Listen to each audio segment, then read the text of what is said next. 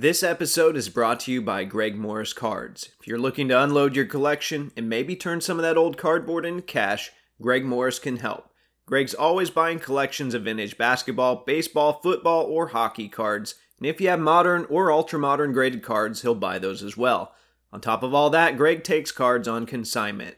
Go to gregmorriscards.com to sell them your cards, or you can email joe at gregmorriscards.com directly.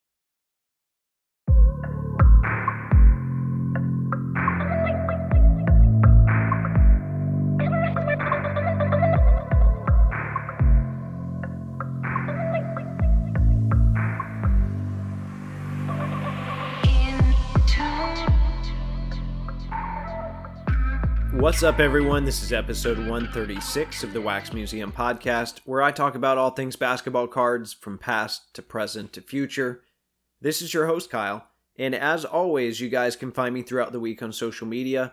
My Instagram is at Wax Museum Podcast, and my Twitter is at Wax Museum PC. All right, um, I'm going to mix the order up a little bit today because I had a really fun mail day this week, and I'm excited to share, and I feel like it's just a good point to start on. So um, I know some weeks I jump on here and tell you about cards I buy on eBay, and there's certainly nothing wrong with that, but I feel like this week's mail has a much more interesting story to go along with it. So uh, sometime last week, I got a message from a listener named Joey, and his Instagram handle is at JimMintPop1. And he asked, it was kind of an odd request. He asked if I had any more Wax Museum RPA promo cards with the inscription status truther on them. And those of you that are longtime listeners, you might remember these cards. Basically, you know, I made them as a joke to hand out at the 2020 National. Um, that never happened, by the way. And then uh, over time, I ended up mailing a lot of them out to friends, and then the remainder got handed out at this year's National instead. Uh, well, fortunately, I still had one left. And uh, Joey wanted a status theme copy specifically because of an episode I did with Evan, aka Geach Quest cards on Instagram and Blowout. That was episode 52. If you haven't listened to it, make sure to check it out. But as part of that episode, Evan ran through his favorite Panini inserts and talked about why he thought they were significant. And I know I learned a lot from the conversation, and apparently it also encouraged Joey to take the plunge and really dive back into the hobby. So uh, you know, even though I thought this card was just a silly little custom, it had some significance to him because it kind of marked his entrance back into the hobby. So I, you know, I respected that. So anyway, he said, if you still have one, I'll trade it for this. And he attached a picture of a uh, 2008 2009 Upper Deck Black Roy Hibbert rookie patch auto, numbered 30 out of 30. It's a really nice card and a lot nicer than a homemade custom wax museum card. So um, you know, I recognized that he was essentially gifting me this Hibbert, and, and I was very appreciative of that. So um, we made the trade. I get my end in the mail, and, and this thing is really stunning. I know I probably abused that phrase, um, or abuse this coming phrase too, really, but pictures don't do this card justice, and I, I really mean it.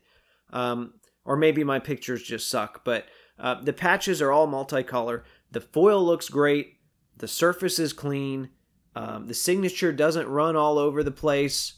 And um, I know Panini's tried a few things with black surfaces and gold pins, uh, but they've never really gotten anything close to the consistency that Upper Deck had with that combo. So um, once Joey received his card, he posted it on Instagram.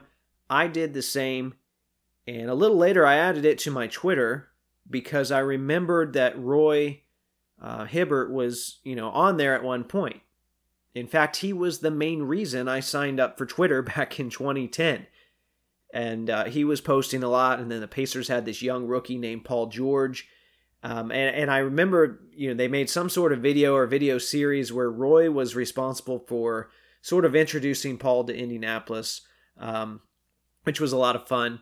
I wanted to be able to follow that. Roy was posting a lot of Xbox stuff then too, so he was a, a really good follow for that stage of my life. Pacers and Xbox. And I, well, maybe, you know, maybe things don't change. But um, fast forward to 2021, I, I didn't really want to bother him much, so I just wrote today's mail and I added his handle. And to my surprise, he replied a few hours later by saying, I think I remember signing that. Enjoy. And, you know, it was just a small interaction, but it made my evening. And it felt like things had kind of come full circle. So thanks to Joey for listening and reaching out. Uh, thanks again for the card, and, and thanks to Roy for being a good sport about the whole thing, too. Okay, um, let's move into some hobby headlines. So, um, due to the timing of these first two events that I'm going to talk about, I know I'm not the first to cover them. I know I won't be the last. And uh, I think there are other people out there that already did a good job weighing in on these events, specifically the card ladder guys on the last episode of the crossover. So if you want to hear a more in depth conversation regarding those these first two happenings, um, I'll redirect you there. But I still want to summarize things here because if nothing else, uh, it will help us to catalog this information for the years to come. So the first headline deals with Fanatics CEO Michael Rubin's recent appearance on CNBC. And this was significant in that it was the first time, uh, at least the first time I've seen Rubin publicly acknowledge the company's pursuit and acquisition of, of the league licenses. And right toward the start of the interview, he describes the current collector experience as brutal and states his desire to bring all the pieces together. And based off the rest of the interview, it seems like this could at least mean uh, manufacturing, breaking, selling, grading, etc. And, and, minus the manufacturing part, I think this is what the AltaFox uh, hedge fund was trying to do when they were you know, leveraging whatever power they had as shareholders over at PSA. Now, obviously, uh, things changed. They didn't end up, you know, being as a part of that as they thought they would. But um, seems like Fanatics might be interested in in being part of the whole process. So uh, Rubin continued by talking about creating a more direct to consumer model. And then finally, he mentioned he was open to the idea of possibly purchasing an existing card manufacturer. So, needless to say, this whole thing is going to be very interesting to follow. I'm going to try my best to leave any speculation out of this and just let the facts speak for themselves and be revealed for themselves as this whole process moves forward. Um, okay, the second headline that captured a lot of attention in the hobby this weekend revolved around HGA slabbing multiple counterfeit cards. And um, a lot of people have been talking about this. I want to give credit to Ryan, aka Breakout Cards, on Twitter and YouTube, who's also a Florida local here.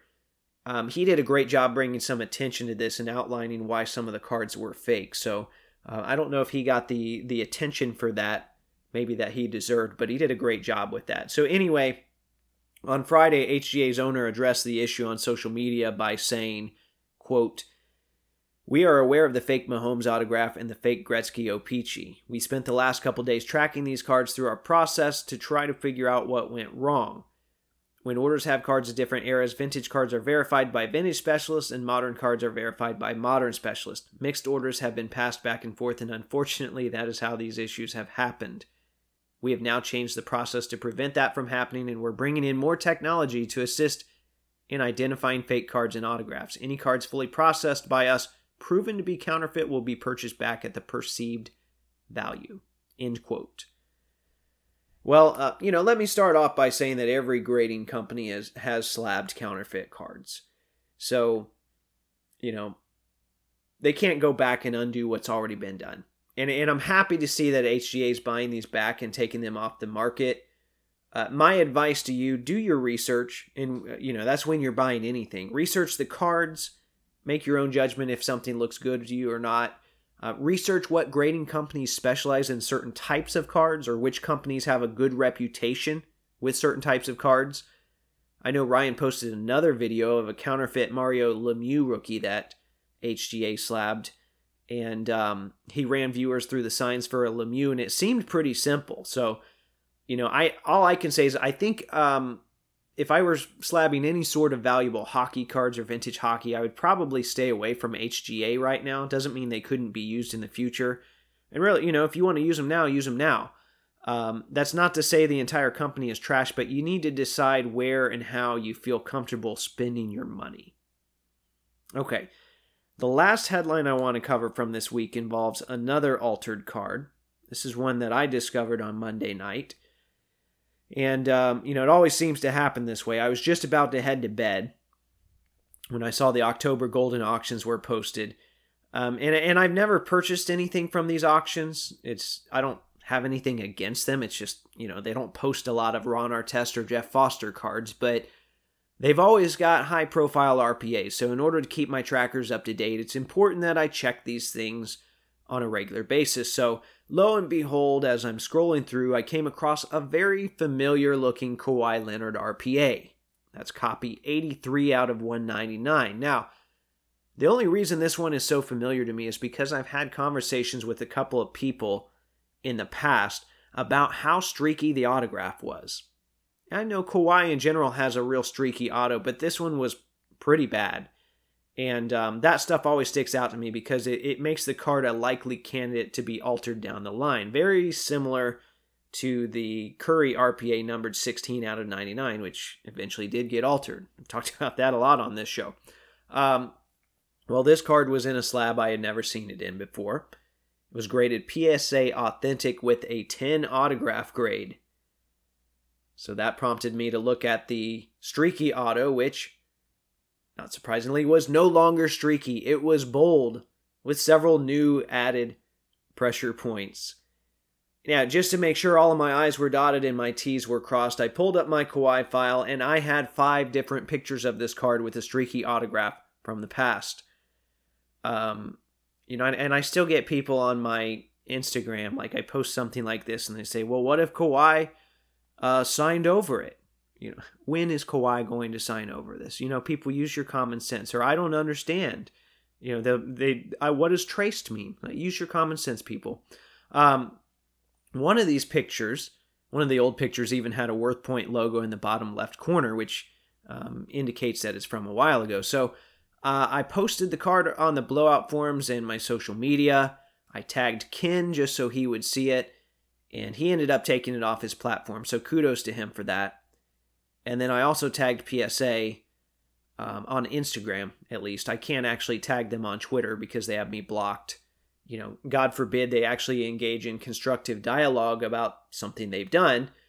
Uh, I want to say, you know, maybe that they I'm just still blocked from the old regime you know maybe the new regime is different and and this is just a result of the ghost of the past you know our good buddies joe and steve but anyway I, i'm not sure if psa is going to do anything about this copy i know i've heard people talk about their different policies but i haven't seen any sort of response or statement from them yet i'd like to see them buy it back similar to what hga did maybe they could even put a little pressure on the person who submitted it to um, but it, it, raises some questions. You know, it makes me wonder, you know, were they using the legitimate technology when this thing was slabbed? You know, I I don't know. I, I know they acquired the company in April based off of some Instagram posts I've seen. I believe this Kawhi was slabbed sometime in the last year. So if it was inspected with Genamint, you know, they might need to fine tune it a little bit to focus on the autographs too. We focus so much on trimming and patches. There are so many aspects to cards. Um, you know so we, they they kind of need to refine this technology that's what i'm getting at here e- either way though i was able to detect it with an ancient technology called um, eyes and um, along with little records keeping and this new signature had so many mismatched pressure points so the fact that this got through is concerning enough the fact that it then got a 10 on the auto is downright pathetic so you know i guess if nothing else that makes it a great candidate for next month's smr magazine like the other Kawhi National Treasures they featured. You know, the altered one. Um, speaking of other altered copies, this is only the third altered copy that we know of, which I, I went through and counted them. I, I thought it would be higher than that. It feels like it's higher than that. But um, the only other ones I know of have swap patches. That's 115 out of 199 and then 140 out of 199. I know the Immaculate RPA seem to have been hit a lot harder than these, and um, several of those have been outed as trimmed, and it's easier to detect because of the dark bubble pattern on the top of those cards. Um, anyway, I suspect there are at least a handful more out there, and I say at least because that's a fairly conservative estimate in my mind, but like I said, Ken has already taken it down. The ball is in PSA's court. I've heard they've had a, have a money back guarantee. I don't know the exact terms that go along with that. Whatever they decide to do with this card, I hope they make that information public because I think that kind of stuff goes a long way.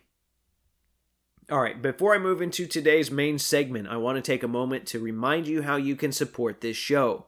As you guys know, there are costs that go into producing a podcast. One of my goals is to always keep the show itself free. As a result, I've signed up for affiliate programs with eBay and Fanatics. Um, speaking of Fanatics, they've had some WNBA Fanatics exclusive blasters this week, so I've had some people buy those through the link, so thank you. Um, if you're interested in doing that or, or shopping through the eBay link, go to www.waxmuseumpodcast.com, click whatever store you need to go to, shop as planned, and the show gets a small commission in the process. So once again, that's www.waxmuseumpodcast.com. Hi, this is Alan Siegel, the designer of the NBA logo, and now you're listening to the Wax Museum podcast. Okay, so today's main segment is uh, something that's been lingering in my mind for a little while now. So I want you to take a moment to think about the three hobby headlines I reported on earlier in the episode. You got the Michael Rubin interview, you got the HGA counterfeits, and then you've got the altered Kawhi RPA. Now, um, if you wanted to find any information about those three things, you likely ended up on some sort of social media platform like Instagram, or maybe even Facebook. And I'm sure you guys are aware that these two platforms in particular had a major outage on Monday. And that's in addition to all the other stuff that's going on with Facebook. I'm not going to go into all that. Um, now, I don't want to overreact here, but as time goes on, I don't have a lot of faith in social media's long term ability to help preserve hobby history.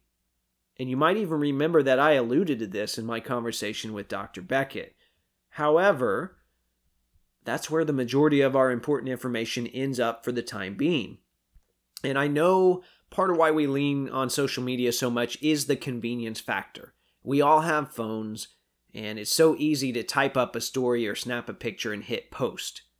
Um, you know, I know the hobby's been pretty active on Instagram for probably at least three or four years now, but at some point, this platform is likely to go the way of other popular social media platforms and a lot of that valuable information is going to go with it. So, you know, let me make one thing very clear here though. I'm not I'm not saying we should abandon ship. I'm not going anywhere. I'm still going to use it.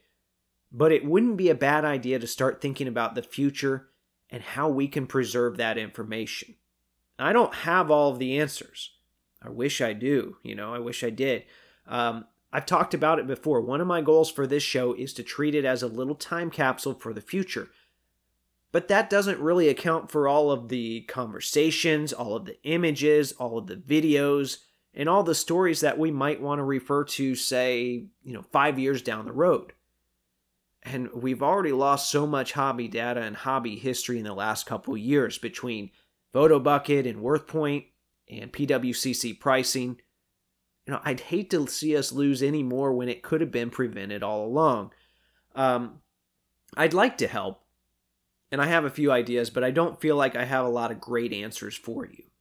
You know, in a perfect world, um, I can pose a problem, you guys can listen, I can give you an answer that the hobby has come up with, and, and, and we can move on. You know, I, I, I wish it was like that, but sometimes it's not. So, if nothing else, I thought maybe I could take some time this week to help facilitate that conversation. So, ironically, where did I go to make that happen or to initiate things? Well, social media, of course. So on Tuesday afternoon, I ask you guys, what do you think we can do as a hobby community to better preserve our hobby history? So, what I want to do here, I'm going to run through some of the responses and maybe add a thought or uh, a question or two of my own along the way. Okay, so what do you think we can do as a hobby community to better preserve our hobby history? Um, so, one of the first responses I received was from late 90s B ball who said, use message boards. As a car enthusiast, I can't emphasize this enough. I'm still using 20 year old message board posts.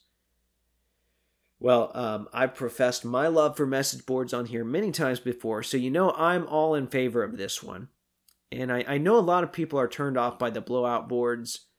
I don't know if any internet landscape is really going to be civil at this point. I guess I've, I've kind of accepted that. You know, it's just part of the landscape.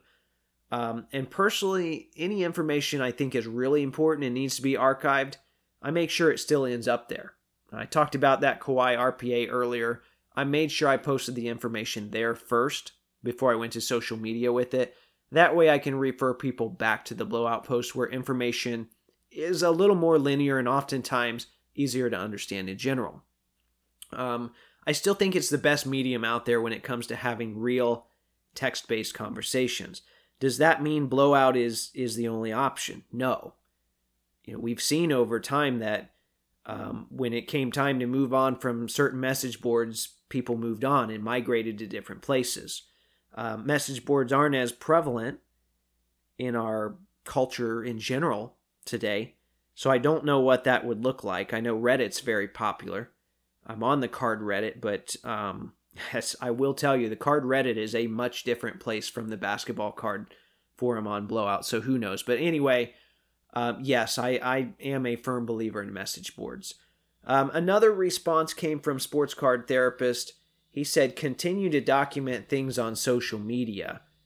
And even though I addressed my concerns about social media already, I don't think that's a horrible idea. You know, it wouldn't be a bad idea to make things a little easier to search, though. Have you guys ever tried to go back and find a specific post on Instagram? You pretty much have to know the exact person that posted it. Um, I know at one point there was an effort on Blowout to standardize hashtags and make cards easier to search. So think about what, what all I've just said there. We basically used the message board. We had to go back and use the message board to devise a plan to try and make the social media more searchable. So we had to go back to the message board. So that that might be something to keep in mind. Um, anyway, so we we tried to create a system where we would use hashtags and everything. It was a great idea. It would have worked really well if everyone took the time to properly tag their post, but that's just not going to happen. And I'll be the first to admit, I stopped adding all the hashtag to my post because it just took too much time, at least in my opinion. And in most cases, I wasn't looking to move the cards anyway. I'd use all the hashtags and it would lead to people asking me to buy my cards. So, um, yes, I think social media still is a good idea.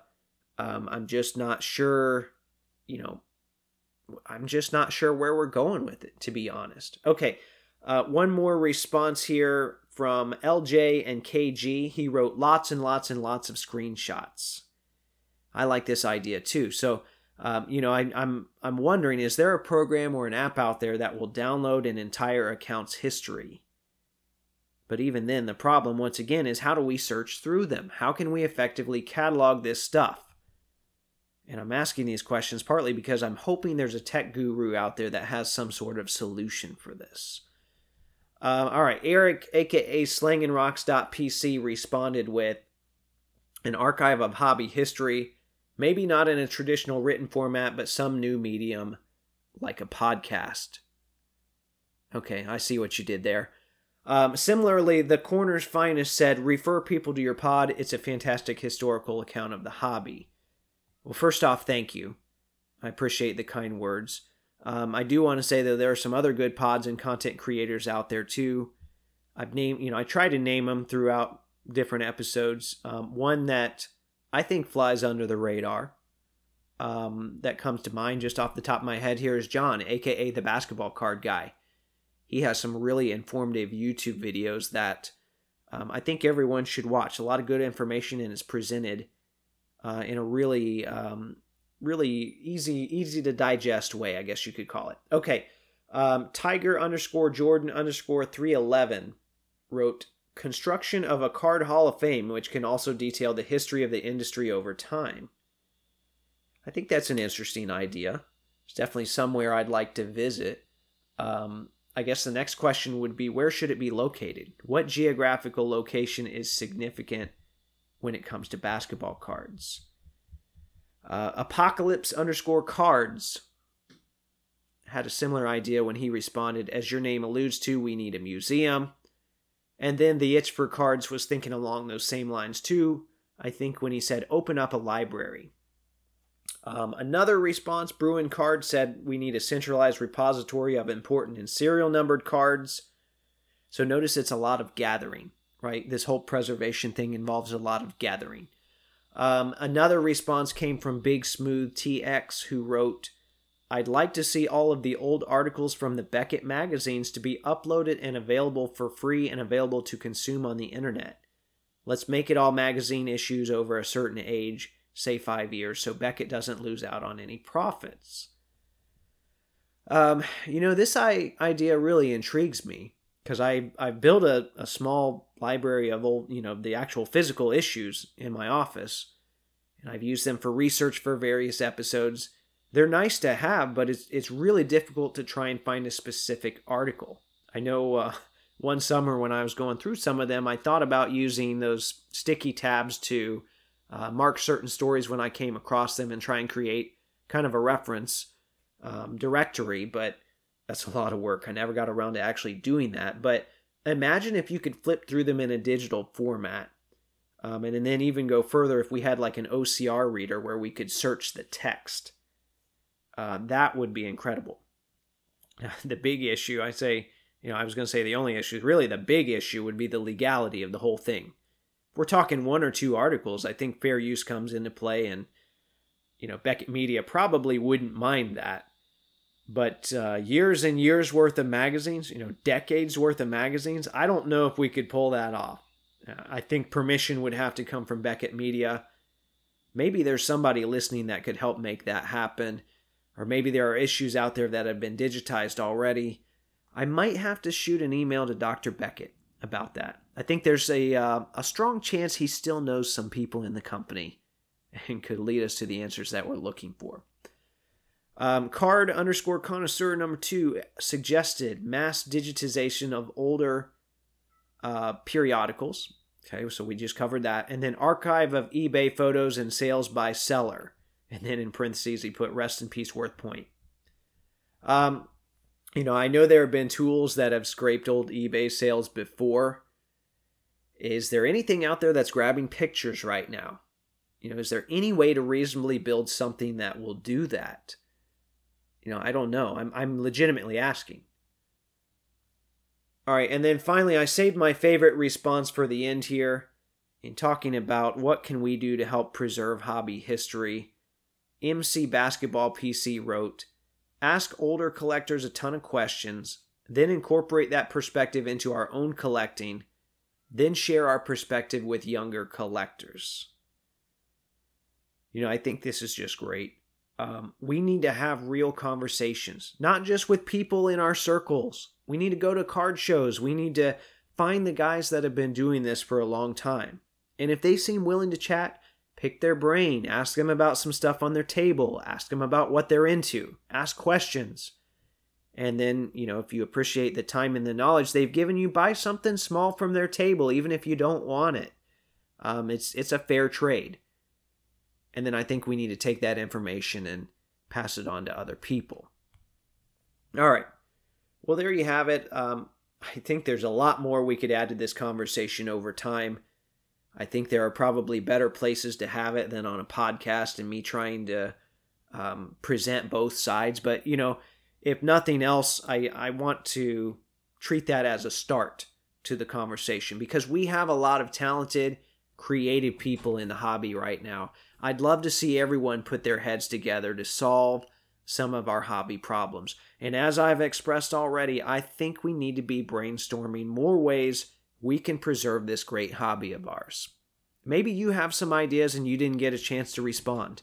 Feel free to reach out to me on social media. You can find me on Instagram under at Wax Museum Podcast or Twitter under the handle at Wax Museum PC. If you enjoyed this episode, I encourage you to support the show by doing all of your eBay purchasing through the link on my site, which is www.waxmuseumpodcast.com. There's a big eBay logo at the top Click that, and it should give me a small percentage of whatever you purchase in the 24 hours that follow. Once again, that's www.waxmuseumpodcast.com. In the meantime, if you like the content I'm providing, please subscribe, rate, and review on iTunes, Spotify, or Google Podcast.